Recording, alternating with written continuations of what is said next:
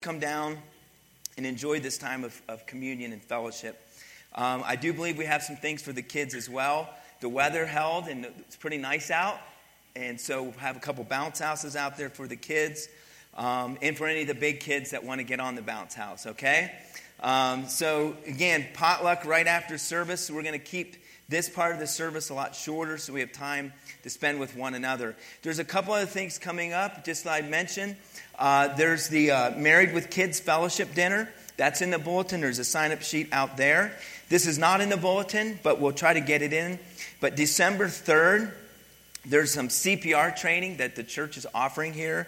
Uh, December 3rd, CPR training from 8 to 2. There is information in a sign up sheet on the back table. So if that's something that you say, you know, I'd really uh, would like to get some training in that, uh, I would just encourage if you're one of our workers, children's workers, nursery workers, it would be great uh, to be able to, to have that uh, training. It's just really good to have.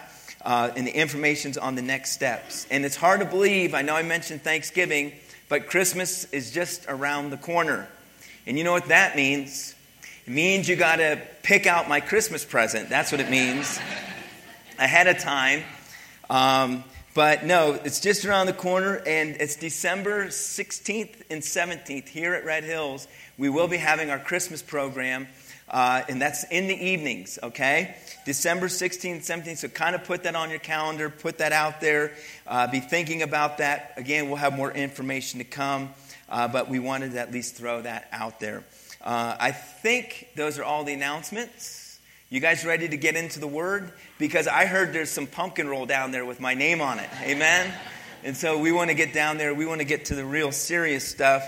We want to get down to the time of fellowship. So we'll be in 1 Kings chapter 18. 1 Kings chapter 18. We're doing a series on Elijah.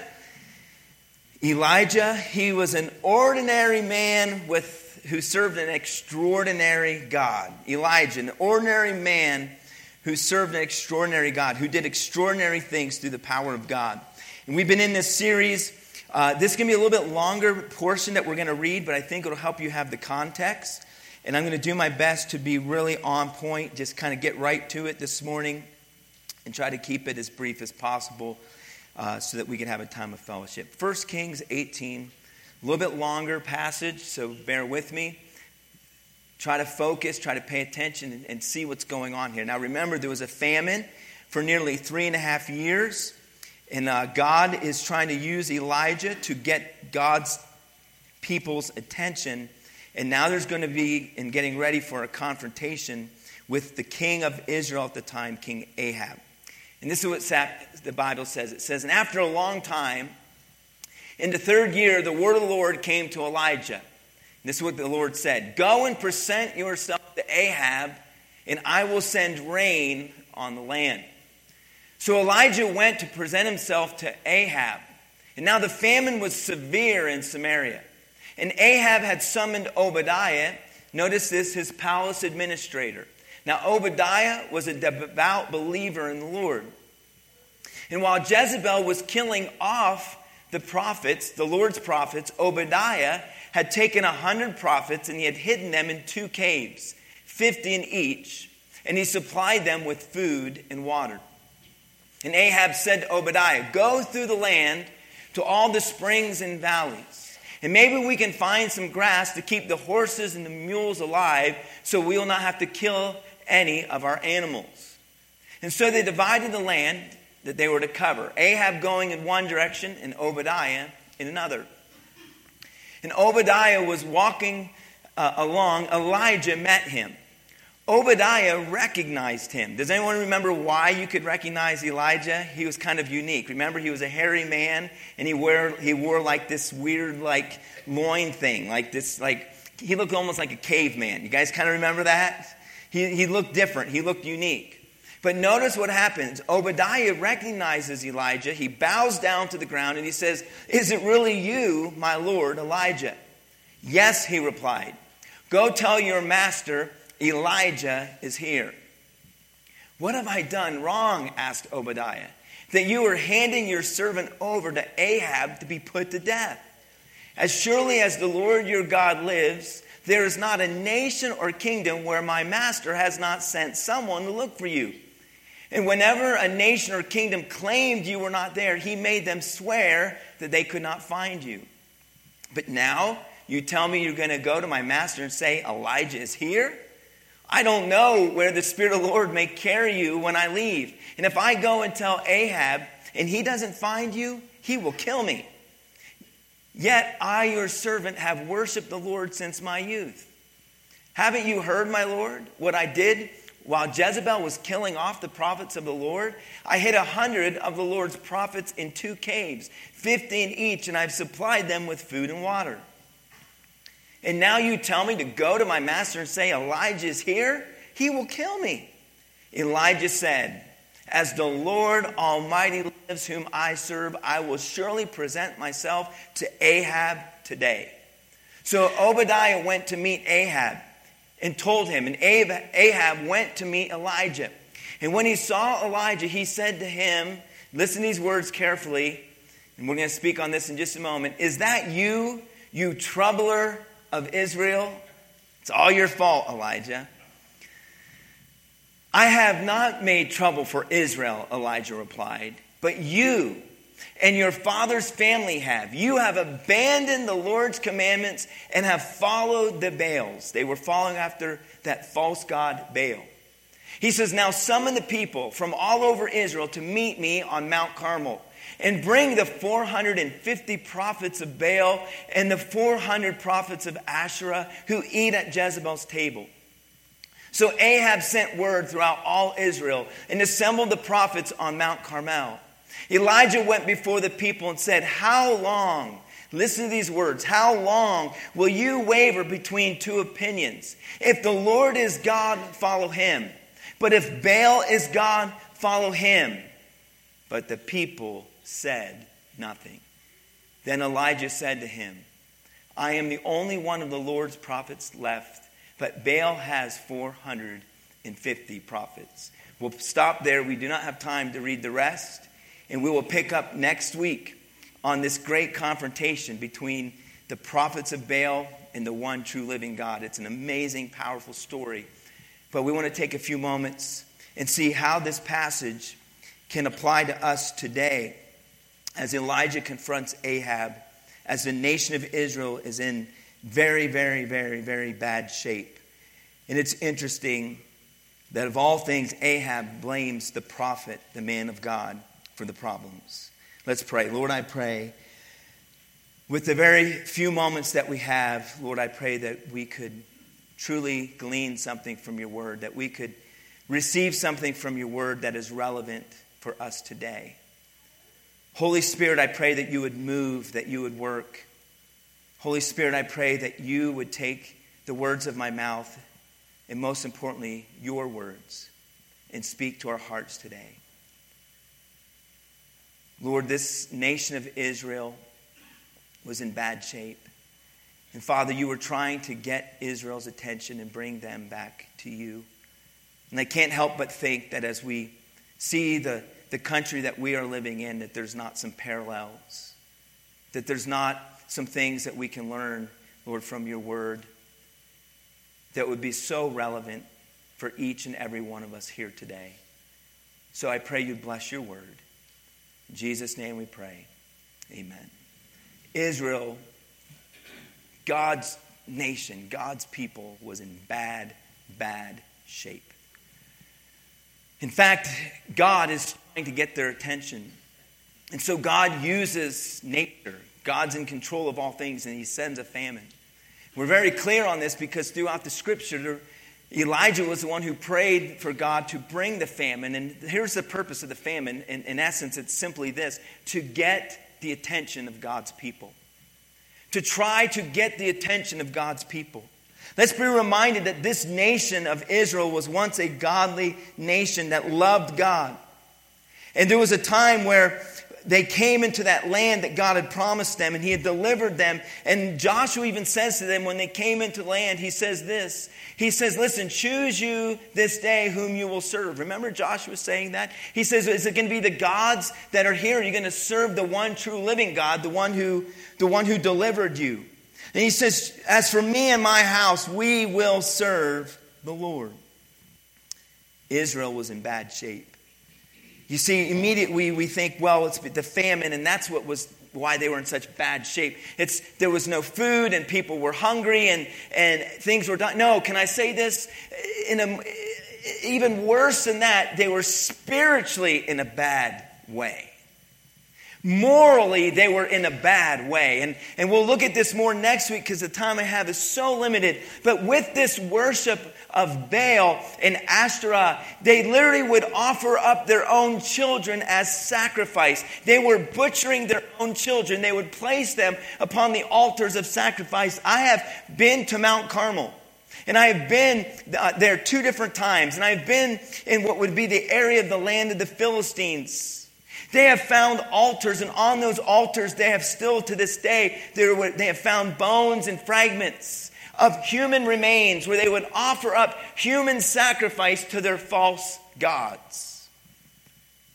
And on those altars, not just historically, but they, they have found small infant bones as well where they would offer up their children as a sacrifice to the goddess Ashtaroth and to these gods. They, they put up these poles, the pole of Ashtaroth, and they would make these poles that they would go and worship. I won't go into great detail, but can I tell you, it was not only that they were sacrificing their children to these gods, and literally many times throwing these infants and babies onto the fires of Molech and Ashtaroth and Baal but not only that, but there was also uh, sexual sins that were prevalent that went along with it. All kinds of, of sexual immorality. And it was a part of this worship to these false gods. We'll spend more time on them next week. But this is what we understand that the nation of Israel was once a nation that loved God and pursued God. And yet we see that there's a point in their history where this king comes by the name of Ahab and he turns their hearts away from God. And so God sends a famine. Amos chapter 8, verse 11 says this. Amos 8:11 says, "The days are coming," declares the sovereign Lord, "when I will send a famine through the land, not a famine of food or a thirst for water, but a famine of hearing the words of the Lord." And may I say to you, I think this is very relevant, relevant for you and I today because understand this is that I believe that we are living in the days that Amos prophesied of. That we're living in a culture, in a society, we're living in a country that I believe at one time was a much more godly nation than it is today. Do we have someone that would agree with that? This once was one nation under God. You can't help. Go to the capitals. Go to the different state capitals all over this country, and you'll see the fingerprint of God all over them, the scriptures all over them. And it's sad, but we're now stripping down the commandments and taking down the Ten Commandments. This once was a nation. I'm not going to say it was a perfect nation, but I can tell you this. There was a time in our time, history past that this nation once was much closer to God than it is today. Morally. And we are seeing that there is a famine in the land, just like in the days of, of Elijah, that there was a famine of hearing the word of God. History has repeated itself, and now we see it here in this country. A country where in schools the Word of God used to be read, the Ten Commandments were something that were respected, and now they're being stripped away. So, why did this famine come? Well, I believe the chapter here reveals to us a number of reasons. Number one, there was ungodly leadership. In verses 17 to 18, the ungodly leadership Ahab, who was the king, Jezebel, who's the, the queen, if you will, had turned the hearts of the people. In fact, what we understand is this is that they sanctioned Baal worship as the state religion and everything that went along with that. And so Ahab, this wicked king, began to steer the hearts of God's people away from God. Isn't it interesting that when, when the famine came and all these problems began to, to happen, Elijah warns and Elijah prophesies. And then when Elijah says, okay, it's time for us to meet, when he comes and he sees Ahab, what were the very first words that Ahab said? You're the one who all the trouble to Israel. It's all your fault. It's all your fault. And so he blames Elijah. And Elijah very quickly, courageously says, It's not my fault and he confronts them there in this chapter. And he confronts them and says, It's you and your father's household. You have turned the hearts of God's people away. In fact, 1 Kings 16, look what the scripture says about Ahab. In 1 Kings 16, it says this Ahab, the son of Omri, did more evil in the eyes of the Lord than any of those before him.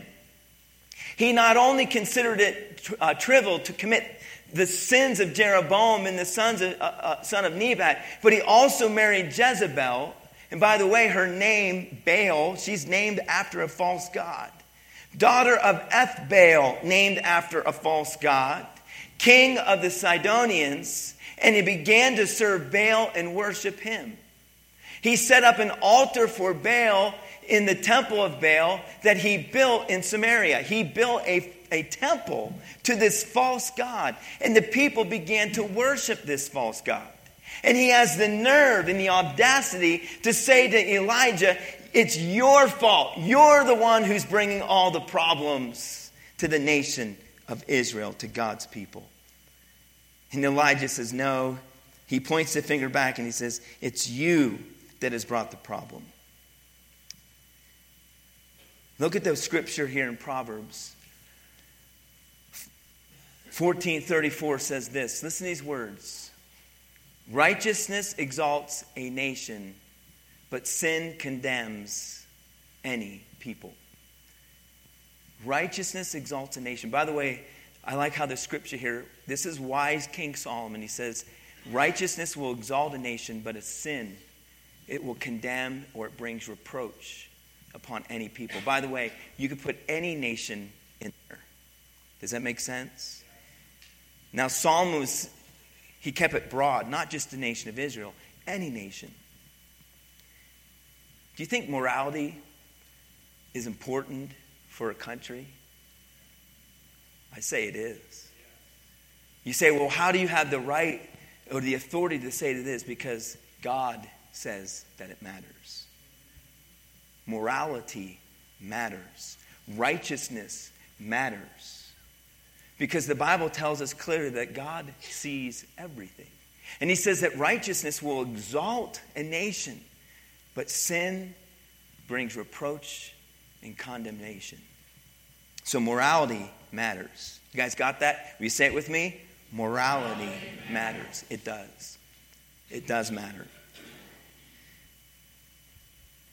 Listen to what Psalms, the psalmist, I believe this was David who wrote in Psalm 33 12. He said this Blessed is the nation. Doesn't just now, is he maybe referencing Israel? Yes, but I like how it says the nation. Blessed is the nation whose God is the Lord, the people he chose for his inheritance. Blessed is the nation whose God is the Lord. You know what I believe? I believe that God has, has blessed and had blessed the United States of America for many years because we were a nation that loved God that we overall as a nation, righteousness mattered, morality mattered. But can I tell you something? Have you noticed? Have you noticed that things are not quite as good as they used to be? Have you noticed that things are happening? Have you not maybe just paid attention and watch and see what's happening and see what is going on in this country, in this nation? You know, we talk about uh, inflation and we talk about gas prices and p- p- talk about potentially no diesel and all of these things. Can I tell you something? When we think about when we think about hurricanes, we think about drought, we think about flooding, and we think about all of these things. Yes, they're all things of, of nature, but everyone is saying, let's be honest, the science, trust the science. According to trusting the science, things are getting much worse. And you want to know something? It's true. It is getting much worse. And so you know what we have to do? We have to try to control everything because we are little gods here on planet Earth and we can control what happens to the weather. Not going to work very well, is it? How's that working so far?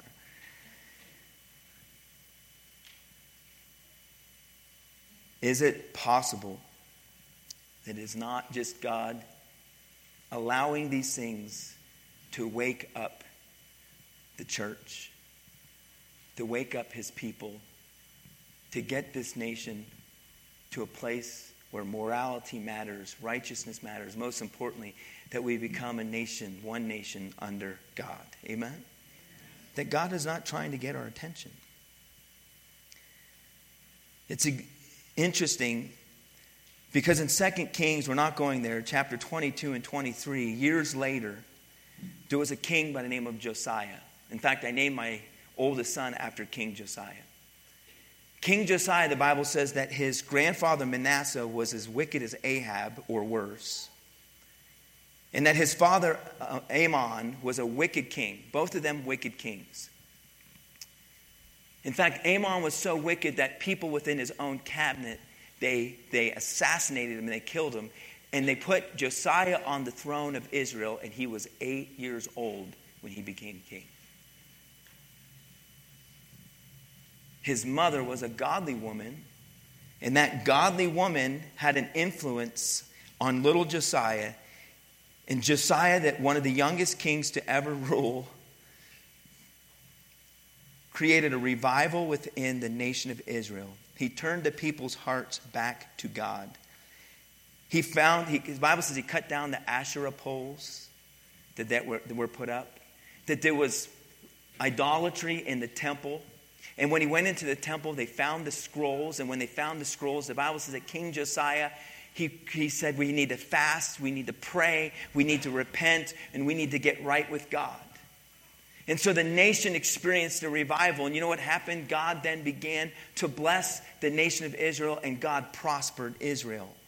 You see, righteousness exalts a nation, but sin is a reproach to any people. I want you to notice another reason for this famine. In verse number 21, listen to what, what we saw there in that chapter. He says this Elijah says to the people, the, the people of God, he says, you, you have to make a choice. You have to make a decision. He says, you, you cannot just sit here. You have to make a decision. He says, Are you going to serve the God of Israel, the one and true living God, or are you going to serve Baal? Who is it that you're going to serve? Choose. Make a choice. Make a decision. Do you remember what we read there? It said this that the people what? Answered him not a word. They did not speak. They did not speak.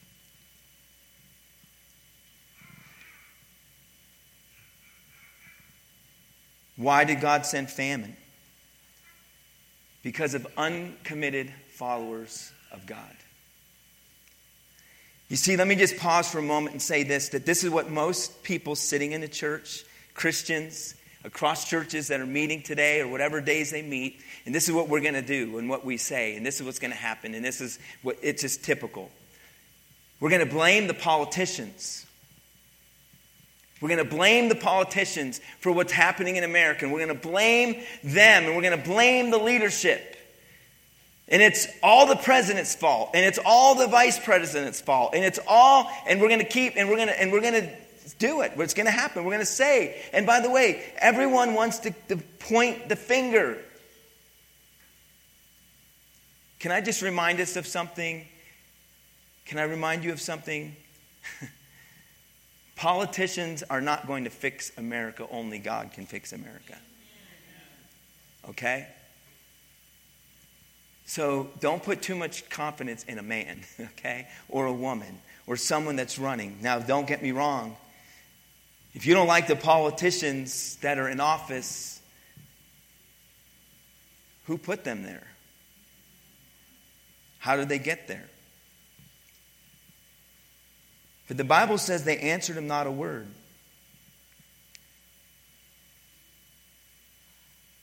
The greatest sin in America. You guys ready? The greatest sin in America. I already know what you're thinking. homosexuality, abortion. By the way, they're, you know, yes, they're sins. You know what the, probably the greatest sin in America is? It's not what the world is doing, it's what the church is not doing.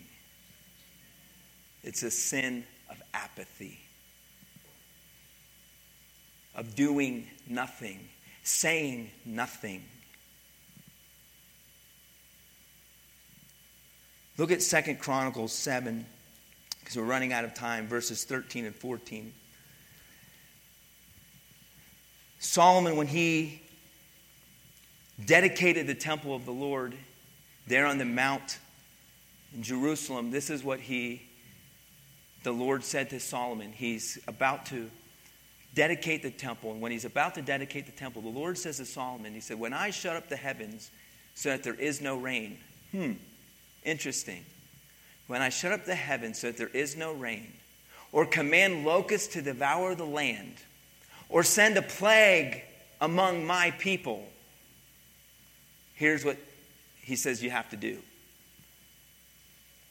If my people, who are called by my name, will humble themselves, so you say the next words with me, and pray, and seek my face, and turn he says, My people, turn from their wicked ways. Then will I hear from heaven, and I will forgive their sin. And what will He do? He will heal the land. We don't want to hear this, but can I just say this? The problem in America is the church. That is the problem in America. I say the church in general. I'm not saying you, I'm, but it is us. We have to admit that we are a part of the problem. Because if we do not speak, and if we do not stand, if we do not preach, and if we do not pray, and if we do not, yes, believe it or not, your walk with God even, your walk with God even affects your politics. Because if all you do is vote for, you know, oh, well, this person's going to give me more money in my back pocket. But that's okay if they believe in butchering babies. No, it's not okay. It's still murder. Why is it so quiet in the church today? Why, is it, why are we so silent? No, Elijah was the problem, Ahab said. Ahab said, Elijah, you're the problem. And Elijah says, No, no, you have provoked God. You have provoked him. And it is sad because the church is no longer being, and I'm saying it in a general sense, that God's people is no longer doing what God has called us to do. Please, somebody say amen there. Because it is true. The church has become silent. Apathy is the thing that is, is killing the church, and that is what's killing our communities and our country, is because the church no longer speaks up. The church wants to be politically correct.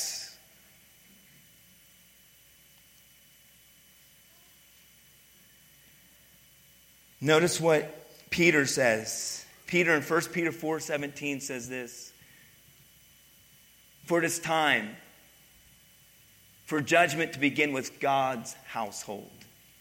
And if it begins with us, what will the outcome be for those who do not obey the gospel of God? Do you see what Peter's saying? He says it starts here with the church. It starts with those who call Jesus Christ their Lord and Savior. That if we, if we would be right with God, and if we would not be ashamed to make a stand and to do right and to live right, and, and listen, to pray, to pray for our country, and to, to, to live a moral and godly life that's different than the, the rest of the world, can I tell you something? God can use that in a tremendous way. We're about out of time, but in this same chapter, what brought this famine? You say ungodly leadership did. It's all the leadership's fault. Well, no. Uncommitted believers, uncommitted followers. Peter says you must start in the house of God. You see, everyone says we need revival in America. No, we don't need revival in America. We need revival in the churches of America. Amen? And if there's revival in the churches, in the church house, then can I tell you, it will start eventually getting up there to the White House. Amen. But that's where it starts. I only have a, a moment on this one, but I would say to you, unprofitable preachers or unprofitable prophets. Elijah makes it very clear. He says, I'm the only prophet. There were 450 prophets of Baal, there were 400 prophets of Asherah. He goes and he says, I alone am confronting you. But remember, there were a hundred of them, but what were they doing? What were they doing? Hiding in caves. Boy, I think that's relevant today. I think there's a lot of preachers and prophets and pastors, I'm not saying all, but many who are hiding in caves of compromise. Let's compromise so we can fill the building. Let's compromise. Postmodernism, relativism, or equality and acceptance that we and by the way the gospel is for every single person. Amen? You know why? Because we're all sinners saved by the grace of god. But can i tell you something? That when you accept the lord jesus christ as your savior he will transform you and he will conform you to become like him. And he is holy and that we the church should be different than the sinful wicked world that we live in amen and so these preachers, these prophets, they were of no value or profit for the community and for God's people because they were hiding in the caves. And Elijah stands there alone and confronts them alone. And he confronts the people of God. And he says, Make a decision, make a choice. Are you going to serve God? Or are you going to serve the, the, these idols and these false gods? And the Bible says they stood there silent. They didn't say a word.